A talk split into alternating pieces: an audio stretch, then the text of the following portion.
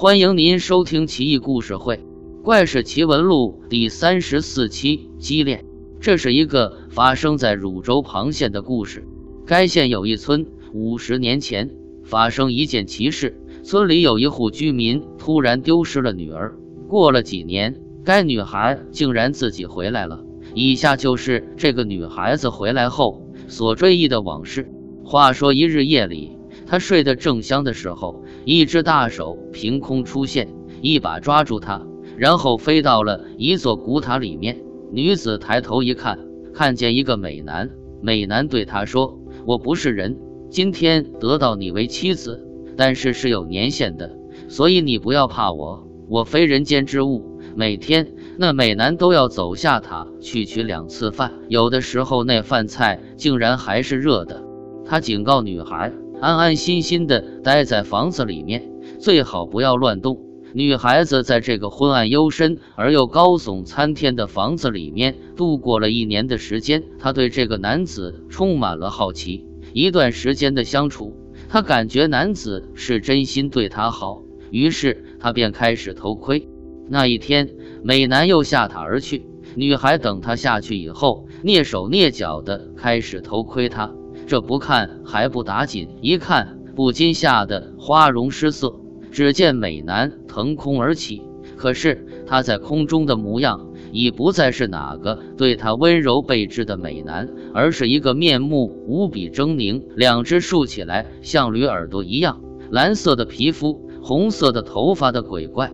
女孩吓得差点叫出声来，连忙伸出手捂住自己嘴巴。这时，只见他落地之后，又变成了美男的模样。那怪物回到了塔上，问他是不是偷窥了自己。他盯着他看了很久，才轻轻的点了点头。那怪物说：“我实话和你说吧，我是一只夜叉，因为和你有缘，才把你掳到这里，多有冒犯。你也看到了。”这一年来我是怎么对你的？我没有伤害你的意思。这女孩何其聪明，立马就回答说道：“我现在是您的妻子，哪有作为妻子的嫌弃自己的丈夫的呢？只是有一点，奴家不明白，夫君为什么要把我放到这么高的地方，不把我放到地上去？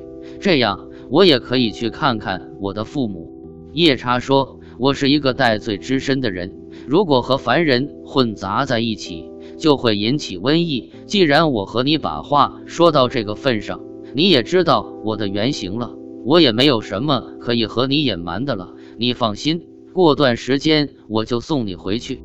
那座高塔附近有一座小镇。细心的女孩发现，每次夜叉离开的时候，在空中不能变形，可是，一旦双脚着地，就化成了当初的美男子。有一次，女孩子看到夜叉又化成美男子走在大街上，迎面走来了一位穿白衣服的居士。夜叉墓地变得极其恭谨，双手垂立于大腿，毕恭毕敬。后来又遇到了一个屠户模样的男子，夜叉双手叉腰，对着屠户破口大骂。客户司令女孩觉得灵异的是，那些人好像根本看不到夜叉，对他熟视无睹。夜叉归来的时候，好奇的女孩又问：“刚才我看到你在大街上对两种人持不同的态度，能告诉我是为什么吗？”夜叉说：“我之所以欺负他们，是因为他们是屠户或者他们吃牛肉；我尊重其中的一些人，是因为他们是有善心的人或者是出家的居士。对于这样的人，如果我像对待屠户那样，会遭到惩罚的。”如此又过了一年的光阴，有一天，夜叉突然哭着说：“说我们缘分已然没有了。等风雨夜之后，我送你回家。”说完以后，夜叉取出了一块青色的石头，约莫鸡蛋大小，仔细告诉女孩：“到家以后，把它磨碎了吞服，可以消除毒气。”一天傍晚，黄风夹杂着暴雷，夜叉说：“我说话算数。”今晚就送你归家。于是就背着女孩，弹指一挥间的功夫，女孩就回到了自己的家中，落到了自己家的庭院里。女孩四处张望，那里还有夜叉的影子，只有呼呼的风声夹杂着雷声。女孩突然有一种很失落的感觉，自己也说不出来，掐了掐脸，自己的确是在家门口。女孩的母亲依稀看见门口有个人影，模模糊糊的像自己失踪的女儿，便叫上女孩的父亲一起去看。果然是自己的女儿，三人相拥着，喜极而泣。听女孩把整个故事说完之后，他们也一阵唏嘘，感慨良久。看到自己的女儿双眼无光，问话也是有一搭没一搭的，于是说：“你喜欢上他了吗？怎么魂不守舍的样子？”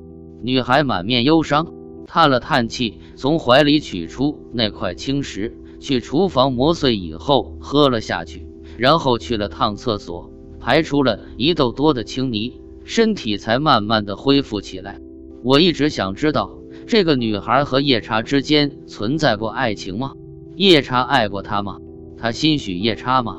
这个不好说，或许有吧。